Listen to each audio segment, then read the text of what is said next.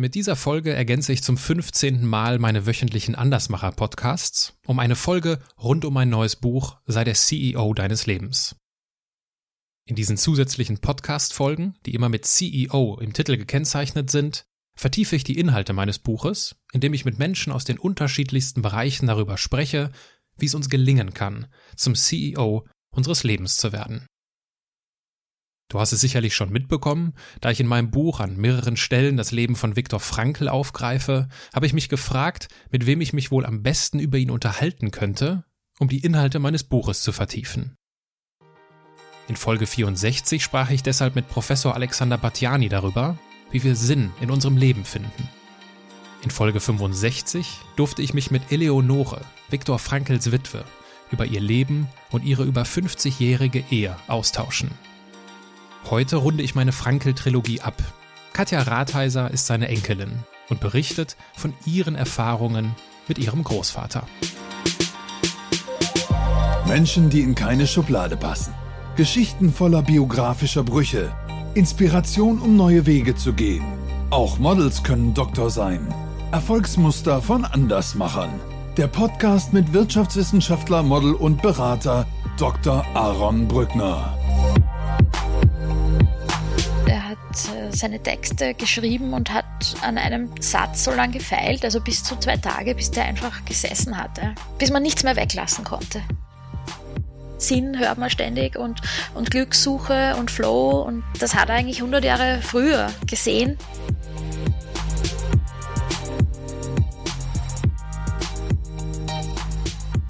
Katja, herzlich willkommen in meinem Podcast. Ähm, welche Frage über deinen berühmten Großvater kannst du nicht mehr hören. Welche Frage? Ähm, wie ist das, so einen berühmten Großvater zu haben? Fallen dir noch weitere ein? Nur die anderen kann ich alle noch hören. das ist die okay, schlimmste. Gut. Die Frage hatte ich glücklicherweise auch nicht auf dem Zettel, von daher okay. äh, sind wir da, äh, starten wir gut. Lass uns das, das, lass uns das Gespräch auch mit einem, einem kurzen Steckbrief beginnen. Dein Name? Katja Ratheiser. Dein Alter?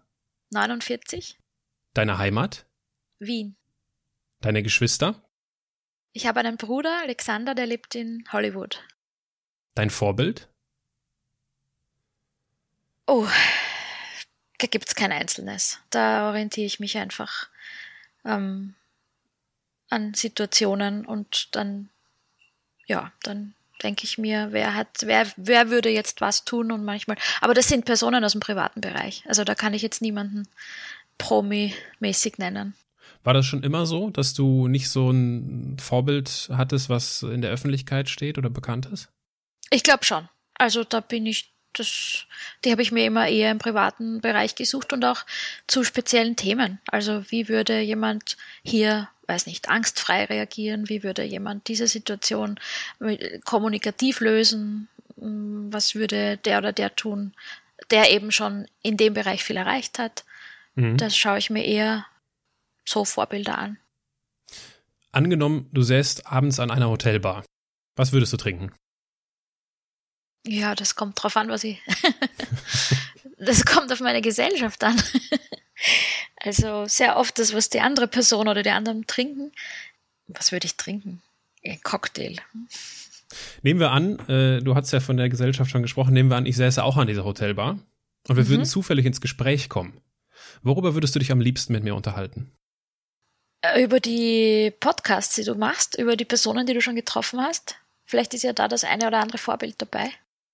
Da, darüber könnten wir mit Sicherheit viel sprechen. Ich würde dich dann, ich würde dich dann wahrscheinlich relativ schnell fragen, sag mal, Katja, bist ja richtig sympathisch hier mit deinem Cocktail an der Hotelbar. Was machst du denn so beruflich? Ich bin äh, Bildungsmanagerin, ich mache Bildungsmanagement, also Bildungsorganisation.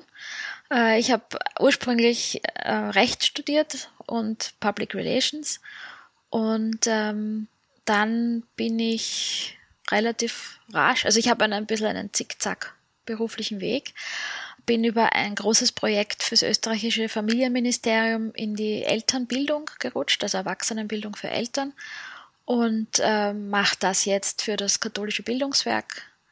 Genau, also ich organisiere Bildungsveranstaltungen speziell für Eltern oder auch für alle, die mit Kindern irgendwie zu tun haben. Und die berufliche Perspektive des, äh, der Psychologie, war das jemals eine Option oder war das, konntest du das immer ausschließen? Äh, das habe ich eigentlich im, im Sinne einer Ausbildung schon ausgeschlossen, weil ich was Eigenes wollte. Aber das Interessante ist, man rutscht ja dann doch immer wieder in den Bereich. Und was besonders interessant ist, ist, dass äh, ich, nachdem ich schon, glaube ich, also ich arbeite seit 2005 fürs Familienministerium, äh, also ich mache immer wieder Projekte im Bereich Elternbildung und ich bin dann nach sieben, acht Jahren draufgekommen, dass ich genau für die Abteilung arbeite, die der Vater meines Großvaters mit begründet hat. Mhm. Also es, und mein Großvater hat ja auch angefangen mit äh, Jugendhilfe und so weiter, Jugendberatung. Und das ist eigentlich, dreht sich immer wieder in diese Richtung. Also egal von welcher Seite man sich dann nähert, äh, ich en, wir enden alle in dieser Familie irgendwo wieder äh, bei denselben, weiß nicht, beim selben Menschenbild, denselben Grundsätzen, denselben Zielen auch, ja, und, und ähm, Idealen. Mhm. Du sprichst von einem, von einem Menschenbild. Gelingt es dir, das kurz zu umreißen, was da für ein Menschenbild dahinter steckt? Das Menschenbild äh, hat viel zu tun mit, mit Würde und mit Dreidimensionalität. Also wir bestehen halt nicht nur aus ähm, Körper und Trieben oder dem, was Freud halt gesehen hat, an, an Mechanismen, die es da gibt, sondern da gibt es noch was drüber, eine dritte Dimension, äh, wo man Werte verwirklichen kann, wo man, wo man eben seine Einstellung, auf seine Einstellung selber noch Einfluss hat und sich nicht alles von sich selber gefallen lassen muss. Das heißt, körperlich oder psychisch. Und da kommen wir auch zur Würde. Da ist eben auch der Begriff der Würde angesiedelt. Also auch jeder körperlich oder auch psychisch kranke Mensch ist immer noch Mensch, hat immer noch diese dritte Dimension, diese Würde, die ist immer da. Das ist mhm. das Menschenbild. Und ja, das, wenn man mit dieser Einstellung in, in, kann man in viele Berufe reingehen und wird schaffen, Gutes zu tun. Ja, bei den, bei den Themengebieten Bildung und Würde gibt es sicherlich große Schnittmengen zu der, zu der Lehre, die dein, die dein Großvater ja geprägt hat. Ihr, ich habe äh, gesehen, ihr wart vor kurzem in, in Israel. Das hast du auch ja erzählt, ne? Als ich ja, richtig. War. Ja. Mhm. Äh, wie bekannt ist denn Viktor Frankl in Israel? Huh, das ist eine gute Frage. Das weiß ich nicht. Wir waren wirklich als Touristen dort, muss ich auch dazu okay. sagen. Es war noch dazu Pesach, also es war eigentlich stillgelegt, Tel Aviv. Ähm, Wobei Tel Aviv kann man nicht so leicht stilllegen. Ja. Aber seid, seid ihr häufiger dort? Nein, ich war das erste Mal dort. Ich war wirklich okay. als Tourist dort. Also mein Großvater war wohl dort. Der hat seine zweite Bar Mitzwa, die man hat man mit, ich glaube 83, also das erste Mal mit 13. Ich bin da nicht so ganz informiert, aber er war das, er war dort und er war an der Klagemauer. Da gibt es Bilder, die kenne ich auch. Äh, aber weiß ich eigentlich nicht den Bekanntheitsgrad. Ich weiß, dass er dort persönlich Menschen kennt, die ich auch mhm. kenne. Aber so kann ich schwer sagen, kann ich schwer einschätzen, weiß ich nicht. Müsste ich, müsste ich fragen. Wie ist das denn, wie ist das denn für dich gewesen? Also, wenn du jetzt mit so einer Familiengeschichte aufwächst und groß wirst, hat das bei dir dazu geführt, dass du dich noch intensiver mit diesen ganzen Themen rund um den Zweiten Weltkrieg, rund um Judentum und so beschäftigst? Oder war das eher so eine Distanz, die du dann gesucht hast, weil du sowieso schon so viel davon hattest? Ich würde sagen, beides nicht. Also sicher nicht intensiver, das sicher mhm. nicht. Ähm, aber ich glaube, das ist auch eine Frage, ich bin nicht so massiv geschichtsinteressiert, ja? ob das jetzt den Zweiten mhm. Weltkrieg, also Zeitgeschichte betrifft oder auch äh, alte, antike Geschichte. Das ist nie mein Hobby gewesen, sagen wir es mal so. Und Dinge, die einen halt weniger interessieren, schon per se, mit denen befasst man sich weniger. Natürlich, ich habe halt alle Bücher gelesen meines Großvaters, die ja nicht zeitgeschichtlich sind, die ja nur äh, quasi Zeugendokumente sind oder ein, wenige davon sind Zeugendokumente.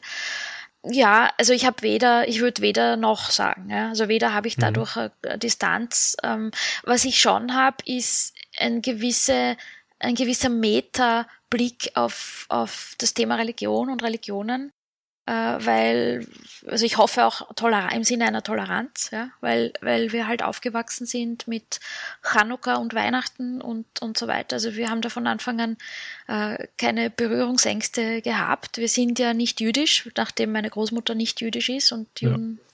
Jude wird man nur durch, durch mütterliche Weitergabe, ähm, sind wir eigentlich katholisch aufgewachsen, aber auch das jetzt nicht im engeren Sinne äh, sind getauft und haben Erstkommunion, also mein Bruder und ich, meine ich, wenn ich wir sage. Aber wir haben jetzt äh, eigentlich zu allen Religionen eine, eine Gesprächsmöglichkeit und Bereitschaft. Und das finde ich persönlich immer mehr angenehm. Also gerade in Zeiten wie jetzt, wo man auch damit mhm. öfter konfrontiert ist und wo ich mich dann halt manchmal frage, was, warum man darüber streiten kann, wenn wir doch alle eigentlich auf der Welt sind und als Menschen irgendwo dasselbe wollen. Ja? Aber das ist halt nicht so leicht zu lösen. Nur das spüre ich jetzt schon. Das spüre ich verstärkt in Diskussionen. Das spüre ich, weil ich fürs katholische Bildungswerk tätig bin. Ja, ja wo ich, wo ich halt so ein bisschen einen Schritt zurück leichter machen kann, vielleicht als jemand, der mm, da noch enger aufgewachsen ist. Ja. Mhm.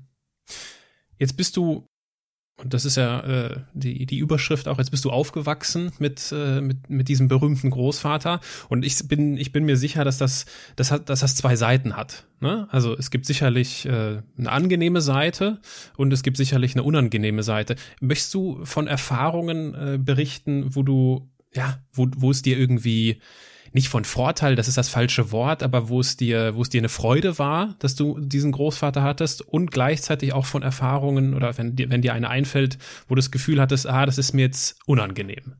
Okay, ähm, ist gar nicht so leicht. Also ich, es, es berührt jetzt schon ein bisschen diese Frage, wie ist das, so einen berühmten Opa zu haben?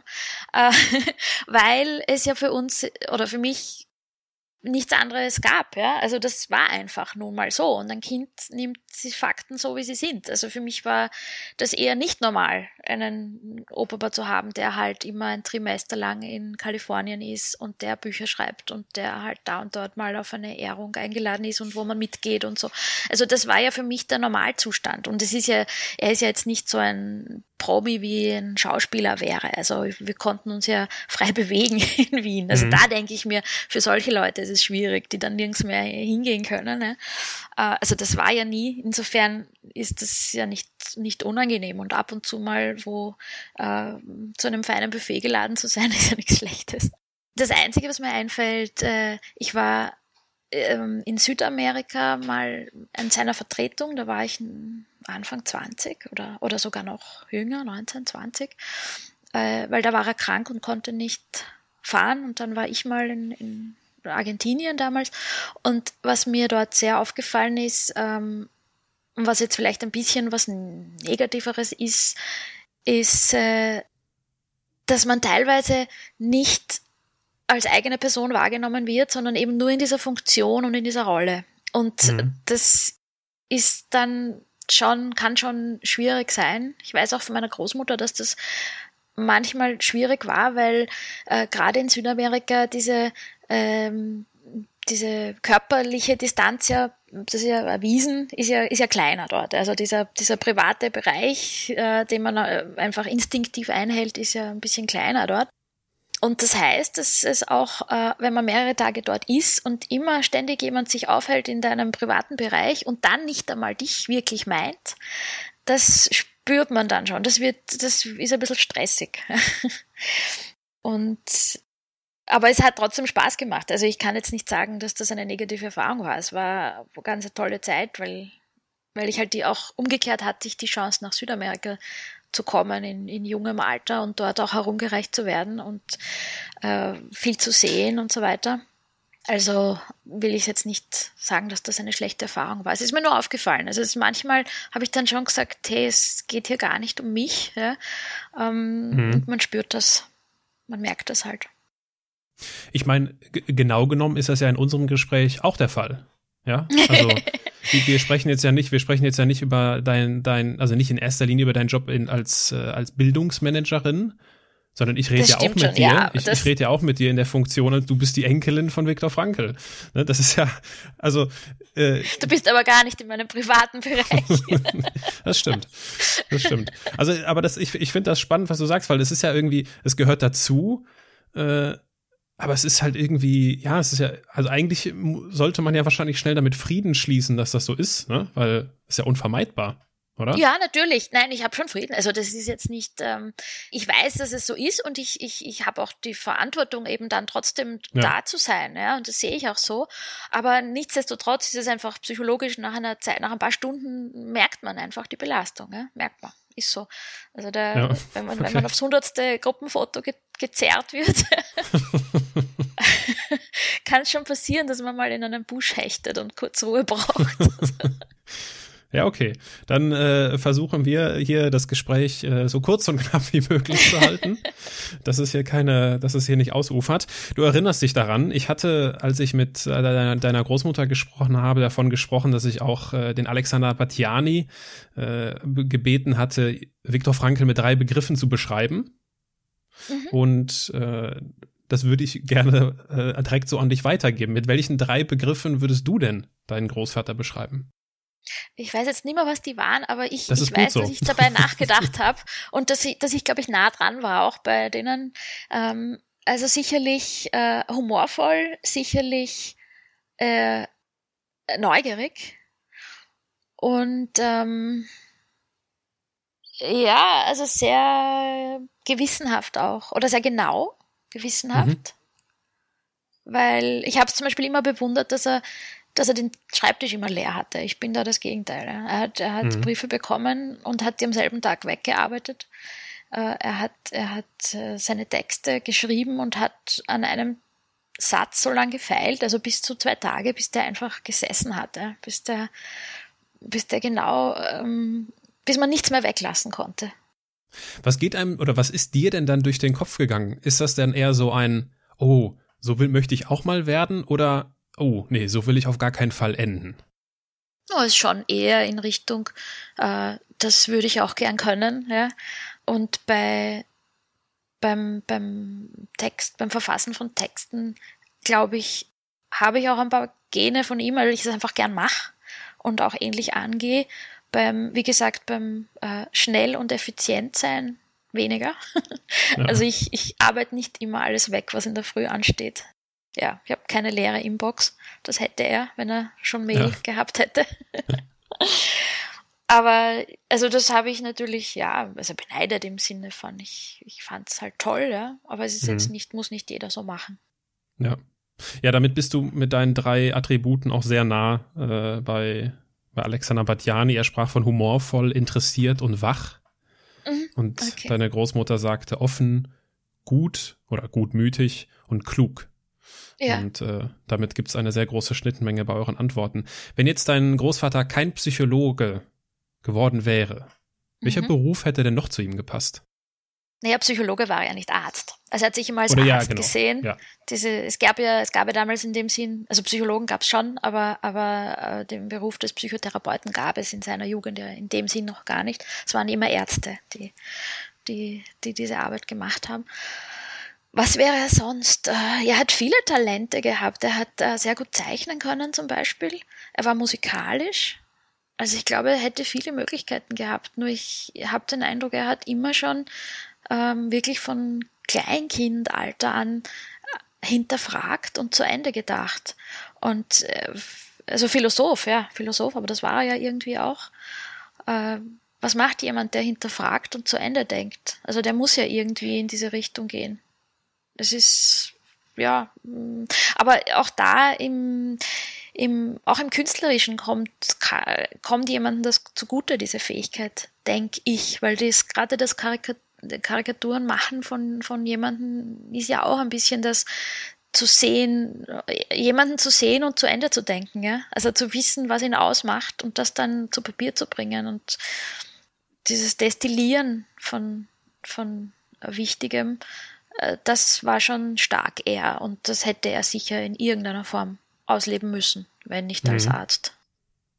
Du, du sprichst davon, dass er, dass er damit äh, schon recht früh angefangen hat, mit dieser, mhm. mit dieser neugierigen oder dass er diese neugierige Ader schon immer hatte. Dazu hatte ich was gefunden.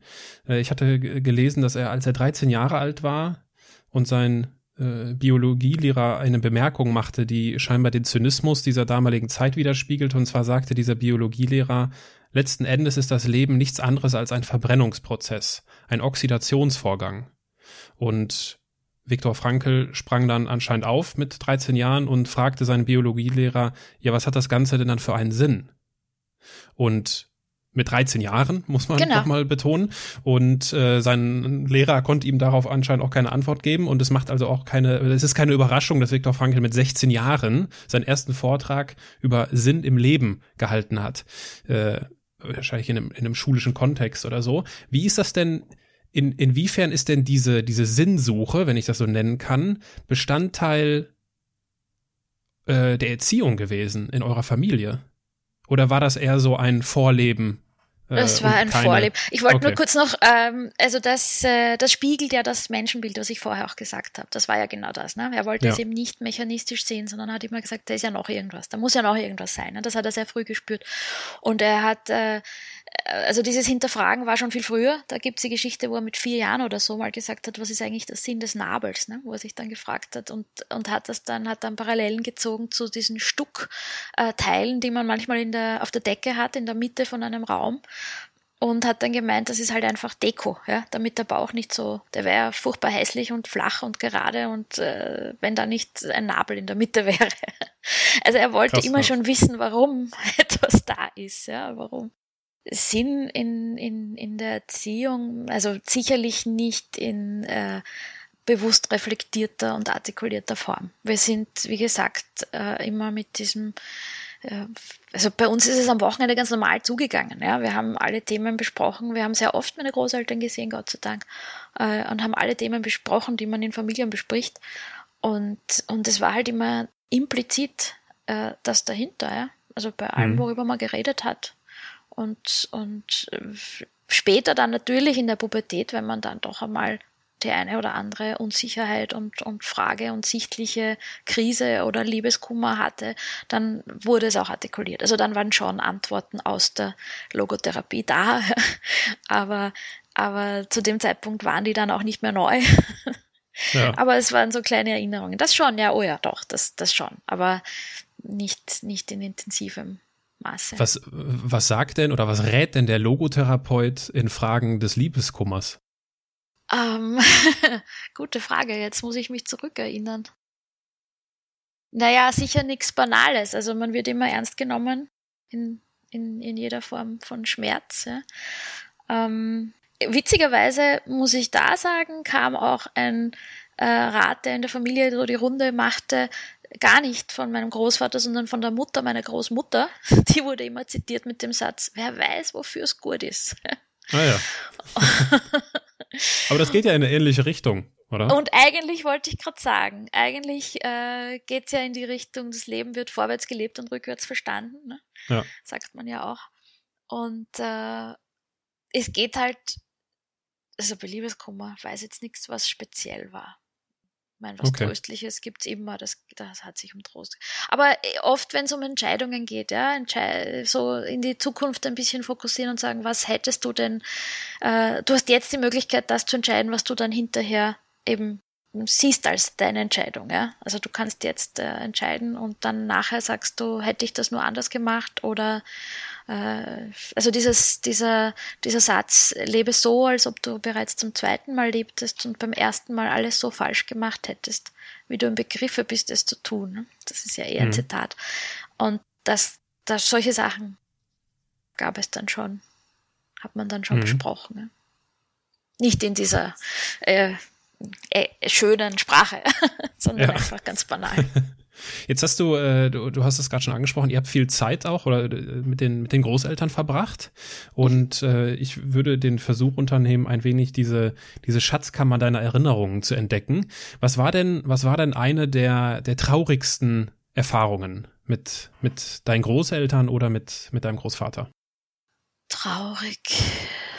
Also traurig war es natürlich, wie zum Beispiel seine Schwester gestorben ist in Australien. Das war eine traurige Zeit, weil er auch traurig war. Auch die, wie die Mutter meiner Großmutter gestorben ist. Also diese, diese Phasen halt, ja, aber das ist ja bei jeder Familie so. Das war natürlich Mhm.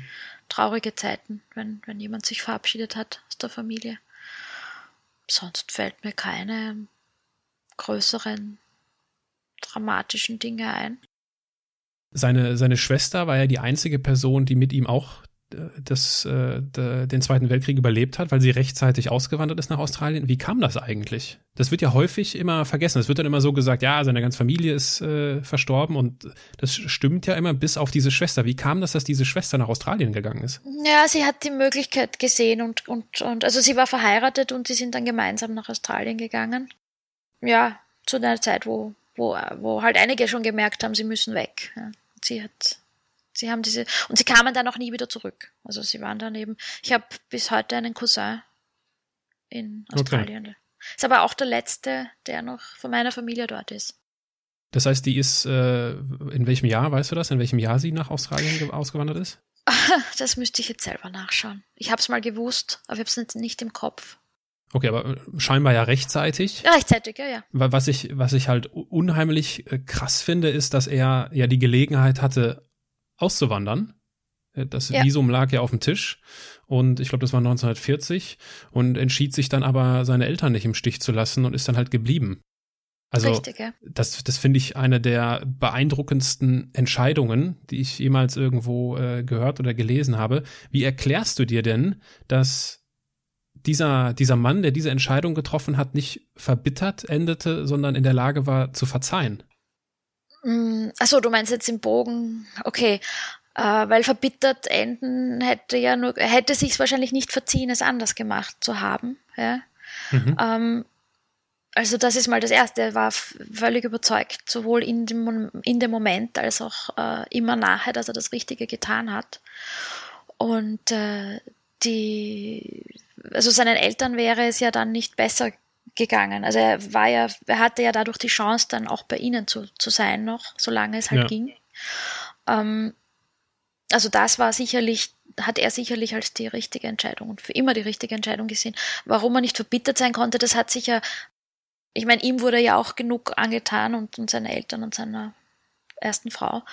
Ähm, weil er das bis zum letzten Atemzug gegen Kollektivschuld war. Das war halt das Thema, ja, weil er gesagt hat, ich kann ja nicht einem, also er hat schon, bei einzelnen Personen konnte er natürlich schon was vorwerfen. Also er hat jetzt nicht in Bausch und Bogen jedem, jedem verziehen ja. alles. Ja. Das, das, das stimmt so nicht. Er hat nur gesagt, ich kann jetzt nicht dem Sohn von jemandem oder der Nation von jemandem oder dem Verwandten von jemandem was vorwerfen, was er selbst nicht getan hat. Ja genauso wenig wie eigentlich, äh, ich weiß nicht, ich mich rühmen könnte dieser Heldentat, die er getan hat, indem er da geblieben ist. Ja? Also das ist ja das, das ist ja das Umgekehrte. Das geht ja, ja. auch nicht. Ne? Und deswegen ist es ja manchmal so schwierig, eben nicht, so wie ich vorher gesagt habe, nicht als ich äh, gesehen zu werden, sondern ich habe da, ich habe das ja auch alles nicht gemacht. Ich bin ja auch nicht dieser Held. also. Ja, das stimmt. Was war denn deine, deine, wenn wir eben von der traurigsten Erfahrung, was war denn eine deiner, deiner schönsten Erfahrungen mit deinen Großeltern? Na, da gab es schon viele. Also das waren aber alltägliche Dinge. Also ich äh, fand es zum Beispiel immer toll, wenn sie, sie sind ja sehr oft auf die Rax gefahren, auf den Berg ähm, und haben da das, das Wochenende verbracht. Und der einzige Mensch auf Erden, der jemals mit ihnen im Zimmer schlafen durfte, das war ich als Kind. Mhm. Und ich hatte da so ein ausklappbares Bett mit so einem, weiß nicht, ob es solche Modelle noch gibt, mit so einem Vorhang davor. Das hat ausgeschaut wie, ein, wie eine, so eine Konsole bei Tag und dann hat man halt dieses Bett rausgeklappt. Und das habe ich schon sehr genossen. Also diese Hüttenatmosphäre und meine Großmutter hat dann immer so kleine Käse mitgehabt, die wir dann dort so, so selbstversorgermäßig äh, gegessen haben. Und, und dann waren wir wandern oder spazieren, länger spazieren halt. Und das habe ich sehr, sehr schön in Erinnerung. Also diese Bergerlebnisse, das, da waren sie schon die treibende Kraft, dass man das als Familie auch, auch betrieben hat und gemacht hat. Also so oft waren wir nicht mit, aber doch, doch zwei, dreimal im Jahr sicher. Jetzt hat deine, jetzt hat deine, deine Großmutter hatte davon gesprochen, dass er oder als sie sich kennengelernt hatten, hat er sich sozusagen einmal ausgesprochen, hat alles erzählt, hat, hat seine ganzen Erfahrungen berichtet, dieses ganze Leid äh, ja, aus seinem rausgelassen, was da alles aufgestaut war. Und äh, sie sagte dann ja auch, dass er danach nicht mehr über das KZ geredet hat. Und sie sagt in dem Zusammenhang auch, dass er mit dir oder mit euch äh, auch nie darüber geredet hat. Stimmt das? Das stimmt eigentlich schon. Also wenn er, es kann, kam schon vor, dass er es erwähnt hat, aber dann war das eine einzelne Begebenheit und das war meistens ähm, eine Sache wie, das waren punktuelle Dinge und nie schreckliche. Also das waren okay. wirklich Begegnungen, die er hatte oder, oder diese Person, die dort das gesagt hat. Äh, ich weiß jetzt kein konkretes Beispiel, aber es waren nie, es waren nie schreckliche Dinge, die er dann da erzählt hat. Ja. Das waren Begegnungen. Ich meine, das war eine, doch eine gewisse lange Zeit seines Lebens, die er, ja. die er dort verbracht hat. Und da sind auch ganz unter Anführungszeichen alltägliche Dinge geschehen und die kamen dann schon manchmal. Also das hat er einfach erzählt, so wie man etwas erzählt, was man erlebt hat. Aber euch hat das jetzt nie irgendwie interessiert. Also ihr habt jetzt nicht mal irgendwie die, die Anfrage gestellt, komm, wir setzen uns mal hin und jetzt erzähl mal. Oder so Nein, Stimmen? wir haben das Buch gelesen. Also wir haben okay. trotzdem Ja zum Leben sagen gelesen. Und da war eigentlich die Geschichte drin. Und da haben wir hm. dazu dann nicht interviewt, nein. Gibt es, gibt es etwas, was, was Viktor Frankl getan oder gesagt hat, was äh, bei aller Bekanntheit bis heute unterschätzt wird oder häufig vergessen wird oder nicht genug gewürdigt wird? Hm, muss ich jetzt kurz nachdenken, was nicht genug gewürdigt wird. Ähm, mir, mir fällt nur einen Satz, aber das ist schon bekannt, das hat er auch einmal in einem Fernsehinterview gesagt, äh, ich habe das meinige getan. Ja.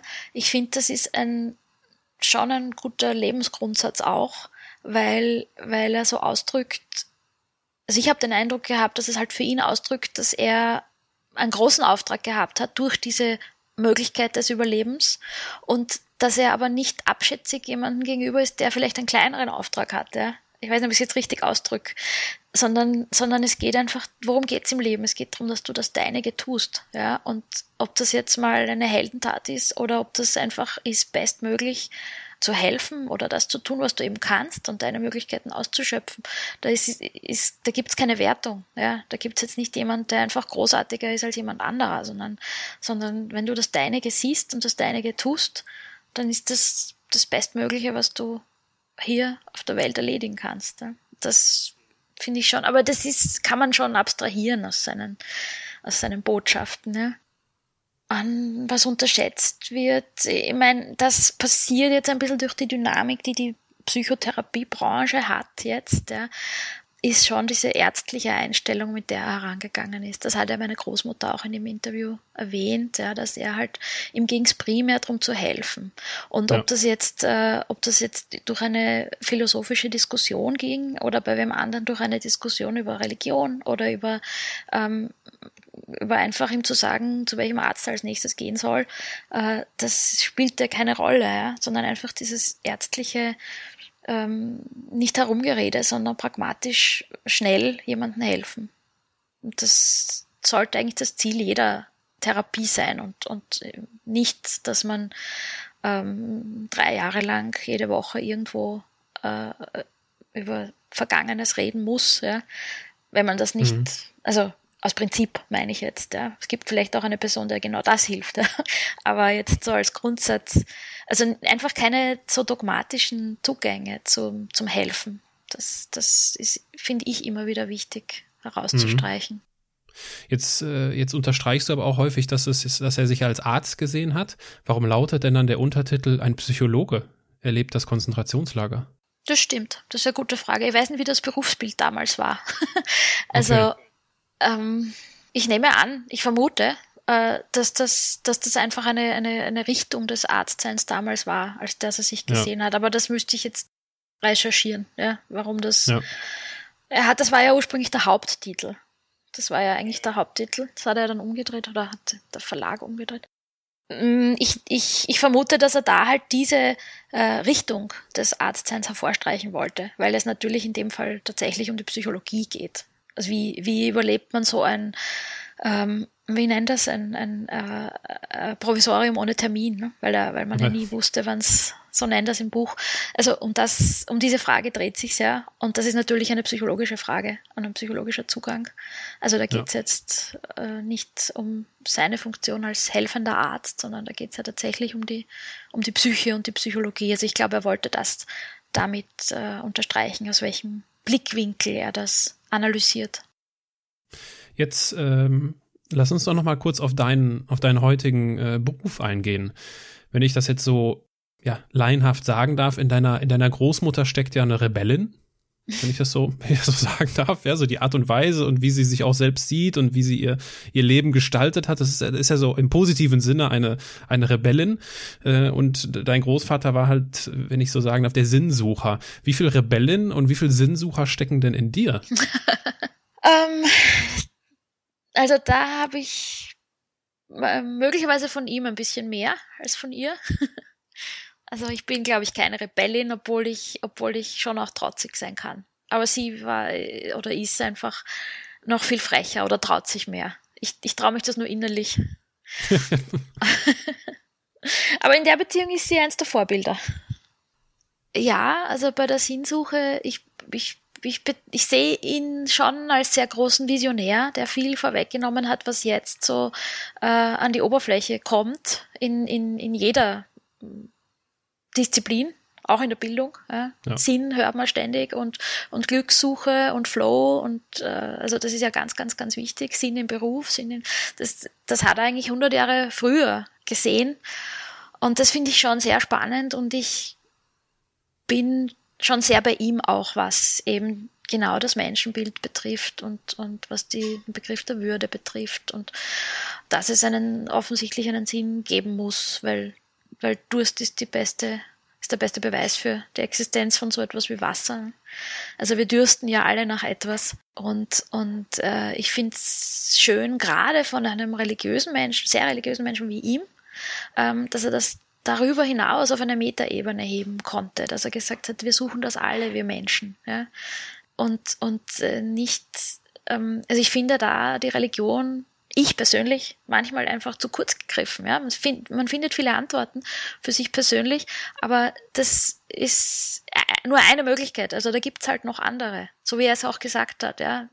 Ich schaue halt immer zum nächsten Gipfel. Ich stehe nie am höchsten, ich sehe den nächsten Gipfel und ob da ein Kreuz oben ist oder nicht, das spielt jetzt für mich als Arzt, also für ihn als Arzt keine Rolle. Ja? Darf keine Rolle spielen. Also es war ihm auch sehr, sehr wichtig, in seinem Beruf das zu trennen. Und auch das fand ich sehr früh und visionär, ja, weil, weil, weil wichtig, weil wirklich wichtig. Wie kann er als jüdischer Arzt äh, anderen aufoktroyieren seinen, seinen Glauben? Ja? Das wäre ja nicht, das würde überhaupt nicht seinem Menschenbild entsprechen. Und das fand ich sehr, sehr konsequent. Konsequent wäre vielleicht noch das vierte Wort, was ich, ja. was ich anfügen möchte, weil das war er wirklich immer.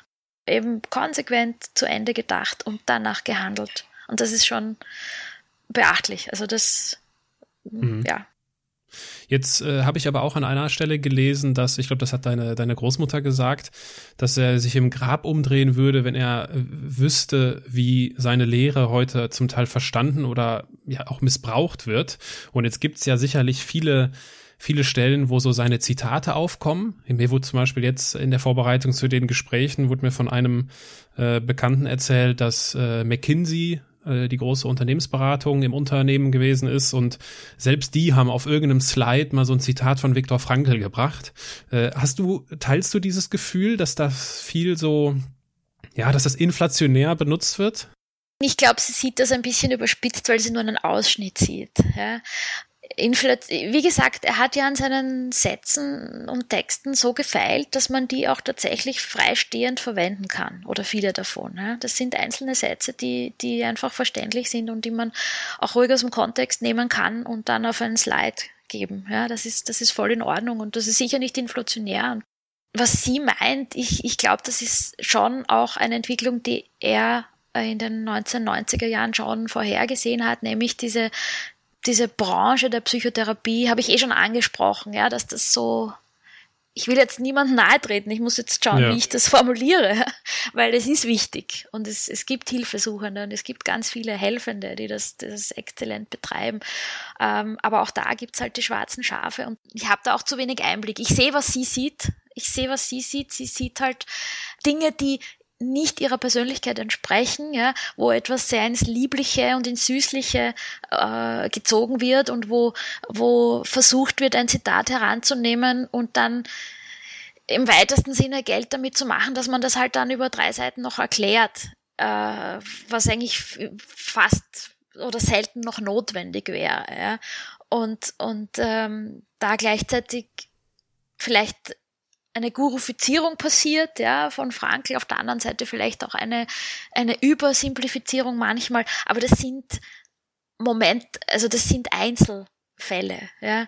Ich, ich sehe es gar nicht so. Ich sehe es, es breitet sich aus, sowohl im akademischen Bereich, was ihm wirklich wichtig gewesen wäre. Wie gesagt, er war eben Arzt, ja, und ihm wäre das auch, auch wichtig, dass das nicht nur als äh, unter Anführungszeichen ähm, Lebenshilfe, ja. Ich meine jetzt Lebenshilfe ja. bewusst mm, in einem negativen Sinn. Ja, ich sage es jetzt nicht so, wie es natürlich wichtig und gut ist, ja, äh, sondern, sondern dass das eben auch einen akademischen Unterbau hat und eine gescheite Ausbildung hat und so weiter. Und sie sieht halt manchmal nur äh, eine Auswahl von Dingen, die passieren, die, die halt in diesen Bereich fallen, wo man äh, wo sie sagt, ich habe nie bloß ich brauche, werde nie Psychotherapie brauchen, ich habe Freunde. Ja? Mhm. Also ich tue mir jetzt ein bisschen schwer, das verständlich zu fassen, ohne irgendwas abzuwerten, was ich absolut nicht abwerten möchte. das, da, da, da tue ich mir mit schwer mit Formulieren. Aber sie sieht dann nur einen Ausschnitt und den gibt es auch. Ja, das, das will ich vielleicht sagen. Lass uns, äh, lass uns vor allem mit Blick auf die Uhr zu den zwei letzten Rubriken dieses Gesprächs kommen. Das sind zunächst einmal die Halbsätze. Ich beginne einen Satz, du beendest ihn spontan. Ob kurz oder lang, das ist dir überlassen. Okay? Okay. Das habe ich noch nie gemacht. Gut, das ist Impro-Theater, gell? Ja, so könnte, das finde ich ein gutes Wort. das, das nehme ich auf. Okay, fangen wir an. Dankbar bin ich besonders für. Für die Möglichkeit, in, an, zu dieser Zeit an diesem Ort äh, auf der Welt zu sein. Weil ich weiß, dass das ein großes Glück ist und das nicht jeder hat. Wenn ich nur noch eine Woche zu leben hätte, dann? würde ich sie mit meiner Familie verbringen, meinen Kindern in erster Linie. Ja, und wahrscheinlich wäre ich traurig, aber. Was ich bis heute bereue, ist. Oh ja, da gibt es, glaube ich, keine große, was ich heute besagen. Also da kann ich jetzt, da weiß ich nichts. Kleinigkeiten, aber da weiß ich wirklich nichts Großes, wo, wo mein Leben völlig anders verlaufen wäre. Okay. Ganz in meinem Element bin ich, wenn? Wenn ich reisen kann. Liebe Katja, möchtest du uns und vor allem unseren Zuhörern abschließend im, im Kontext von den Themen, die wir heute ja auch nur streifen konnten, noch etwas abschließend mit auf den Weg geben? Vieles. Vieles, aber ich glaube, das allermeiste habe ich schon in, in, irgendeiner Form erwähnt in der letzten Dreiviertelstunde. Lasst euch nicht von zu viel so Sinnsprüchen beeindrucken. Lest lieber die lustigen, die humorvollen. Betrachtet die Dinge, geht einen Schritt zurück, betrachtet die Dinge aus einer gewissen Distanz. Meistens ist es dann halb so schlimm alles. Es kann aber auch sein, dass es mal nicht halb so schlimm ist, sondern wirklich schlimm. Und dann schaut dass ihr einfach Hilfe kriegt in der Umgebung. Es gibt jemanden, der da sein wird. Und ansonsten seid so wie ich dankbar für das, wo ihr gelandet seid, weil dass ihr das jetzt hören könnt und die technischen Möglichkeiten habt und einfach am richtigen Ort der Welt seid, das ist nicht selbstverständlich. Und manchmal sollte man einfach dankbar sein. Und das bin ich als allererster. Ich danke dir vielmals für, für deine Zeit, für deine geteilten Erfahrungen und dass du es äh, wieder einmal auf dich genommen hast, in erster Linie als, als Enkelin von Viktor Frankl gesehen zu werden. Wenn das etwas zu viel war, tut mir das leid. Aber äh, ich danke dir, dass du äh, dieses Gespräch mit mir geführt hast. Sehr gerne. Danke dir. Und wie immer gibt es nach jeder CEO-Folge eine Frage des Tages. Und dafür möchte ich Katjas wertvollen Hinweis vom Schluss aufgreifen. Führe dir doch mal vor Augen, wo du gerade in deinem Leben so stehst. Also mit allem, was dich so bewegt. Womit du deine Zeit verbringst und mit welchen Menschen du deine Zeit teilst. Gibt es jemanden in deinem Leben, für den du richtig dankbar sein kannst? Und fällt dir vielleicht etwas ein, was du machen kannst, womit du dieser Person zeigst, welche Bedeutung sie in deinem Leben hat?